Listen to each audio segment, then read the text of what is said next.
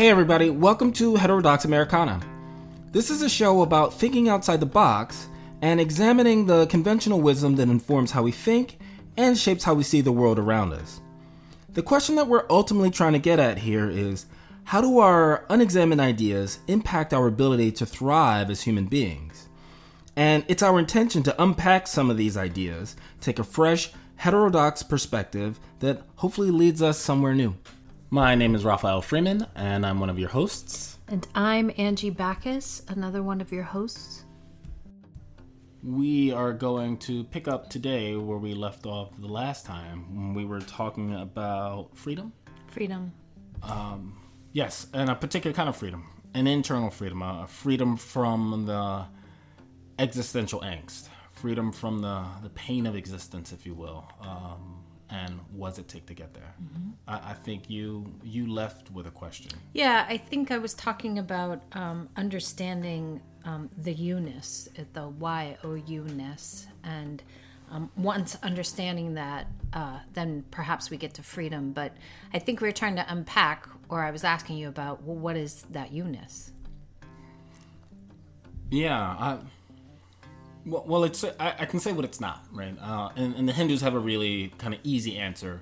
The Hindus say that uh, you are the person, you you are the you are the observer of, of your own consciousness, mm-hmm. right? And so you can kind of strip down your predicated self, your womanness, your whatever kind of identity you have. You can strip that down until it's just an observation. Um, but there's an observer and that observer is of your own consciousness that that is you that's the pervasive you that was there when you were a little girl and also there when you are an 89 year old woman there's mm-hmm. a sense of this you-ness that travels through time mm-hmm. uh, and once you get to really understand that version of you that's not connected to your body that's not connected to these kind of predicated identities once you understand that you then I mean, in some ways, you're you're already free. You mm-hmm. at least know who you are. Mm-hmm. Um, but your other question, what was your other question? What was was it? How, how do you get there? Well, yeah. How, once you understand the you-ness, then how do you get to freedom? Yeah. So you know whether or not that you are embodied. Certainly, any you that is listening to this conversation, obviously the us talking, these are embodied selves. Right? Uh, I'm in a body, you're in a body, and as long as we are embodied, there is. I mean, your body wants things. Every time you get hungry, you want something. Every time you get thirsty, right? And so it's hard to escape desire as long as you have a body. We come into the world with with desire. That's how we get our needs met. Exactly. So it's hard to get away from our desires. Not impossible. But a better a better course is to correct our desires. Mm. And so we mostly want the wrong things. And here's what I mean by that it's very easy. I mean, what's your favorite food? French fries. yes. So, say you had the most golden, delicious, hot, salty French fries imaginable. With like ketchup or mayo or sriracha, that would be amazing. Right.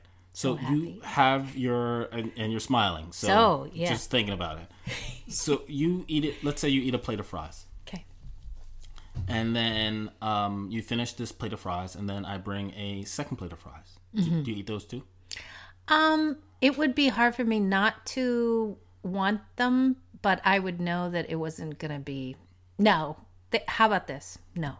Okay. I don't. I'm not gonna eat that second plate of fries. A, a third plate of fries is out of the question. Yeah, and the second second plate is out of the question. I mean, you were unsure won't. about the second plate. Well, because what would be it would be sad for me that I wasn't eating them, but I wouldn't because I'd be full and it would just be not as fun. I wouldn't love them.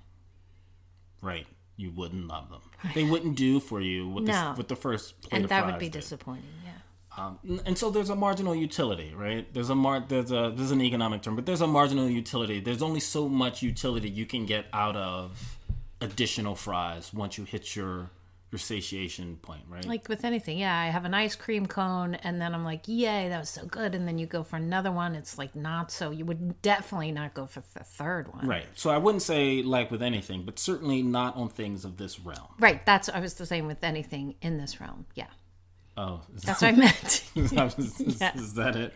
Uh, but you could move on. You know, so if you had your fill of of fries, Mm-hmm. you could then move on to a movie. Right? And these things would not compete with each other. You could get like full of fries and then watch a really good movie and still feel satisfied. Um, but the likelihood of you watching three movies is going to be next to zero. Right. Uh, because that's just not enjoyable. That's right. Um, and and the thing is, there are loads of types of things that are enjoyable in this realm. So, in you know, religious people might call it pleasures of the flesh. We can think of it as neuro, our basic neurotransmitters that have to do with our happiness. We're talking about oxytocin and dopamine and endorphins, and uh, what's the other one? Endorphins, dopamine, oxytocin, and Serotonin. Serotonin. There you go.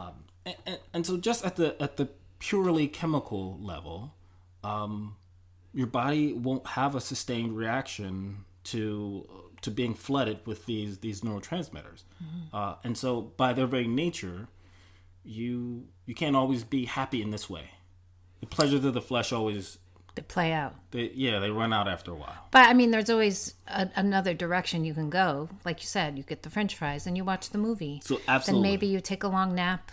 Then you know, and on and on. so you're so yes. Um, you can jump from um, neurotransmitter driven uh, pleasure uh, you can ju- pleasure of the flesh to pleasure of the flesh to make it kind of simple everyday terms right? But those desires are limited in their scope and they ultimately don't lead us to a place of freedom. That's right, because you're always wanting. Because you will always want even if you switch you, you you're still going to want Right. Even if you go from the fries to the movie, there's still want, want, want. Right. There are ways to escape that type of desire, though. Um, and while you know there there is a there's a course of correction, which you know um, eventually you once you have your desires corrected to such a degree that the thing that you want most is to serve others. Um, then, if you are both, you understand who you are, you understand your you-ness, that pervasive you, and the thing that you want is really service, right? So uh, the Buddhists have another term. I think it's called uh, bodhi, bodhisattva. Uh, and it's about becoming a person who is free enough and understands enlightenment enough that your chief desire is to serve and also to help others become enlightened. Yeah. I think, you know, it makes sense even in terms of the hard wiring. You know, we talked uh, about this a couple shows ago. The mirror neurons, we're, we're wired, we're hardwired for connection. Right. And really, our desire is to be in connection. The way we connect is to, you know, it's the it's the give and take to each other. That's where the connection is formed. Right. I think the the complexity. Right. So yes, I mean ultimately we want connection, we want communion, we want uh, I think a, a sense of um, union with uh, with the the other, right, and with the- the, the, kind of self melds into the other, which is I, I'm not saying it's easy to get to, um, but it's get toable, right? We can get there. Um, and that's really, I think that's that's the escape route. That's where our our desires get corrected, and we start to want something else. We really just want to serve. So if you're listening, I mean, if people are listening to this and you're talking about a course of correction, a way of um, a path to freedom, and you're saying, well, ultimately, you know, this path to freedom is to understand your you-ness and then go towards service. I mean, really, is it that easy? So, no, it's not easy at all. Uh, I mean, I, I guess the reason that I brought up desire is because you can ask yourself. So you can you can look at your identity, you can look at the self, and try to understand what's happening at the self level. But you could also look at your desires and say, what is it that I really want? Like, what do you want? What do you truly want? And uh, we talked about this a little bit in, in the previous episode. Um, but if you look underneath, if you can understand what is driving all of the things that you want, y- you're going to see that they're really in service to you feeling a particular kind of way. Right. I want to feel this way, and this is why I want this. Or I don't want to feel this way. Right. But there's, or I don't want to feel this way. Um, but there's at least one desire that we have that is not about, um, that's not about that. And that's the desire for service to the whole, which is the same thing as wanting for others, um, wanting for others the goodness that you want for yourself, which is the I think the ultimate kindness. Yeah. Well, and I think for some that feels so threatening. And it's this interesting idea if you pick it apart. You can't, some people get stuck at not wanting for others what they want for themselves because they feel like there's not going to be enough. I mean, it's an unconscious thought, but I think that happens sometimes. We hold back because we don't have it, so we can't want it for someone else. Right. I think you're exactly right. That is so many people do that, but it's not a zero sum game. It's just it's not. You know, in your in your own life, have you ever been trapped be between those things, kind of wanting the best for someone else and wanting the best for you, or feeling that those two things were at odds? Yeah, I think um, I have. Uh, you know, it's, I guess it's a kind of a, a really personal example, but I think um, for a while I was noticing that I was avoiding um, people talking about their house, uh, them owning a house or buying a house or um, moving and selling their house. And I, because I don't own a home, I, I I, rent. I was gonna ask why. Yeah, because I rent. I used to own a home a long time ago, but I haven't for many years. And I realized that I was avoiding hearing that, and I had to kind of, uh, kind of get in there for myself and wonder what was going on for me. And I think there were two things. There are two things happening. One is that probably it's the zero sum game. I, I, I realized after investigating that perhaps there was a um, a threat to me that if they are getting homes, then it must mean that I'm not getting a home. No, that wasn't a conscious thought. That's unconscious. It was felt like well, there's not enough to go around. Um, not not literally like not enough homes to go around but Right. if they're getting one this means that i i'm still trapped in my own situation not having one. Um, so that was going on but then when i went dug a little bit deeper and started to consider that um, certainly you know i have the opportunity perhaps one day to get one. So there isn't you know this this message that i was believing that if they're getting a home that i won't i i could probably at some point get one so that's a possibility Right. but then when I went a little further, um, it seemed that that would have to be, I was doing this outcome. I'm not going to be happy. Um, I can be happy if I think about myself actually getting a home. Um, and that makes me feel better when I see theirs because someday I'll get one. But going deeper, I thought, well, no, I mean, even if I don't, even if, you know, there's some kind of fluke in life and I would never own a home again, how come I just can't be happy for this person that gets to own a home? Um, why is that threatening to me? Why can't I just be in want the their best for joy? them. Yeah, and and to actually enjoy their joy, like that's kind of a gift. Like if you, you know, I, I visited somebody's home this morning, so it, to see her joy and getting it, that's what I was allowing myself to connect to. Is like, wow, she's so excited, and then I got excited because it was really fun to see, and it was me being in connection with that person, not with the thing that I was trying to get, and that felt like freedom to me. I was free. So in essence, you actually escaped that zero sum thinking, where the very notion that you're getting a house was tied to theirs, but also at the meta level where their happiness somehow affects your happiness. It seems like you have escaped every level of the zero sum thinking. I think so. Yeah, after after kind of pulling it apart, that's where I got that I could enjoy their joy. Um, and you know, I think this is tricky. I so there's this thing going around these days. I don't know if you are aware of this thing with Ellen DeGeneres. Did you, did you see this? It popped up on Facebook and social media. It's This is the George W. Bush thing. yeah, it's um her talking about, you know, they're in some kind of they're at some sporting event and you could see them on camera like laughing and talking and people were questioning her relationship with him because, you know, some had mentioned that, you know, he wasn't this great politician or maybe was even somebody against her as as somebody who's a part of the LGBTQ community. And she came on and said this thing about being kind and um, I don't know what it was verbatim, but she was just saying, you know, we, I I may not agree with him on on a lot of levels, but it doesn't mean that he's not my friend and I can't be kind to him. Right. So I saw a few reactions. I don't know what I don't know what your you know people were saying or the people that you know were saying, um, but the people that I know, some of them were really sharing it and saying this is so great we all need to be kind. Some people were sharing it and saying this is what's wrong you know we can't do this we can't cover up what this person has done even with kindness because then we're not holding them accountable and it's it is going to take us backwards in our in our in our pursuit of things like justice. Being being kind is going to take them backwards yeah because people talked about you know him being you know i saw things like you know he he was a war criminal um he would have stood against somebody like you who is you know they were saying this to her somebody who is a part of the lgbtq community so um, being kind means that you're giving him a pass for the things that So- he had done.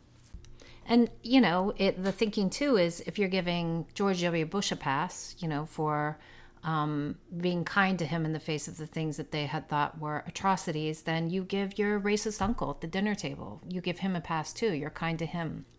So that's a great question, right? Should we be kind to our racist uncle or our homophobic cousin? Uh, I think unequivocally the answer has to be yes. Has to be yes. It, it de- well, it depends on what kind of world you want, right? Um, if you want a world where you're, I mean, so Ellen almost said as much. She said, if you want to just be kind to the people who agree with you, then what what kind of world do you do, are you really trying to to live in? Uh, it's one that promotes the type of hatred and tribalism. Like there are people who are redeemed, right? And maybe you believe in human redemption, maybe you don't. But if you believe in human redemption at all, if you believe that people can can change, and we have loads of evidence, right? We have people who are former uh, Nazis, former skinheads, who because of being um, walk through a process of community, they actually see the harm that they're doing to other individuals. If we only treat those people um, with disdain, if we only treat them with a lack of kindness, uh, how how are people redeemed? But isn't there um, that the, the the threat of then the people that are already being held down being more of a doormat? You know, if if you're going to be kind, then it perhaps communicates that you don't have to change. Um, well, uh, so I, I think these are people who fundamentally misunderstand what kindness is about. Um, kindness is not about, hey, let's be friends. It means that we are, to be kind means to understand that we are of the same kind. To be fair, though, uh, Ellen DeGeneres did say George Bush is my friend, and to be kind. Okay, maybe they are friends. Okay. Um, but the, but the idea of kindness means that sorry, you understand that we are of the same kind. That we are in fact a type of kin, which is you know it's the same root. Um, that we are alike. That we are we are humans in the same way. And as such, I'm actually going to treat you like a human being. I'm going to recognize your humanity, even if you hate me, even if you don't like me, even if you want to see my utter destruction. It doesn't mean that my treatment toward you is going to be something less than human. And what does that get you? Freedom? Because it feels like it would be the opposite of freedom to me. Well, I, I, what's what's the alternative? To be barbaric? To act less than you know? To act like our enemies are less than human? To stand If- up for if- justice, to stand up for yourself, to say uh, no to the evils right in the in the face of. You can do all those things. You can be. You can hold people accountable. You can hold people to a standard of justice, um, and still not treat them as something less than human. So you're saying it's not one way or the other way. You're saying you can be kind and still stand in the face of injustice. I think both things have to be compatible. If you are to be like, uh, if you are to be a conscionable human being, then it doesn't mean that we um, that we abnegate our responsibility to the whole, to our community. Yes, we have a standard of justice. We hold that standard of justice. Um, but we also treat even our enemies as human beings. Even those who need to be brought to justice, we treat them as if they are fully human because they are. And that that's what kindness is about. It's about treating someone as if they're fully human. It's not about saying, "Oh, let's eat popcorn together." Necessarily, Ellen may want to eat popcorn with her friend. That's fine. Um, but kindness is not about that. It's about saying, "Oh, um, I- I'm going to treat you like a full human being." So when do you think that it is um, okay to then rise up? I mean, if somebody's being unkind to you, I mean, does it just mean that we just return kindness over and over again? Yeah, that's exactly what it means. Really? Yeah, that's exactly. I mean, uh, you know, one one of the wisest teachers that we've had, um, Jesus had some insight on this about what it means to um, how how do we comport ourselves when in the face of something that is utterly against us, and um, we don't have to become evil in those moments. We can still, especially if you understand who you really are. Right? If you understand who you really are, if you really understand your value, if you really understand your worth, if you understand the essence of you, uh, then you never have to resort to being a monster. Um, you can see people who are your enemies and see that, like, So I'm gonna I'm gonna ask this. This is probably, you know, it's it's a, an, an example that feels a little tricky to ask, but something like you know even during the the civil rights movement um, and the civil rights era, you know, you'd see like these cops like beating up um, black people that are dining in a diner, like with, with sticks, you know, or spraying them with hoses. Like how how does kindness work in the face of that? um, I, I, it works the way. I mean, what do you mean? How does it work? Tell, tell me what you mean. Well, I mean, being kind when you're being completely, you know, almost put to death or beat to death or being spat upon or being cursed out, then is it the turn the other cheek mentality? Because I wonder if we would have gotten as far if that were the case. Yeah, no, I think we would have. Again, you know, this is what I meant when I said. So I don't think Jesus was wrong when he said turn the other cheek. Uh, I actually think he was onto something. Well, I think wasn't the turn the other cheek? It's probably you turn the other cheek because they can't take your huma- humanity. Like they can't take anything. If you fully understand who you are, then this is true. Look, let, let let's rephrase it. Let's look at it in a different way. Okay. Uh, because I, I don't want you to, I don't want you to feel trapped in the sense of, um, do we do we eat at the same table with the people who hate us? And you, you could think of it this way: if you were, if you had your enemy in a, in a jail cell, right? Mm-hmm. Say you've been, I don't know, at war, right? You've captured your enemy. Do you feed him, or do you starve him? well, some people might starve them, but I think you should feed them. Right. If you starve your enemy, mm-hmm. right, what does that do to you on the inside? Who have you become? You are now the monster. If there is a process, and if you don't have a process, I don't know what to do.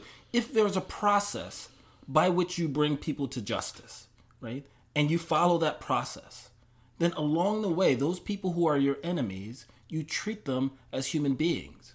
You don't let their wounds fester. You don't starve them. You don't torture them. That's not what you do as a human being. And the minute you slip into treating someone as if they were less than human, That becomes a war crime. you are the monster. Hmm. And that's why kindness, you can be kind for them, but be kind for yourself. It's for the sake of your own humanity as much as it is for theirs. Yeah, I mean, it just feels at this point, in even particularly in the state of this country, a conflict. I hear you. I think um, you're talking about an internal locus of control, the freedom that comes from, as we started this whole thing, um, in your mind. Um, it is in conflict, I think, when I consider how much oppression is visited upon people, you know, by what I was naming before, even like, you know, external uh, uh, ways of like even spitting on somebody. what's the part that's in conflict? The idea that you would treat them like a human? Well, no, I guess like a human, but to, you know, back to this Ellen thing where people were saying, you know, if you go towards kindness, then you're losing the real message that needs to be said that that this isn't okay. So, so that that that's a. I mean, what's the real message? It's not okay, and, and what else? What's the real message?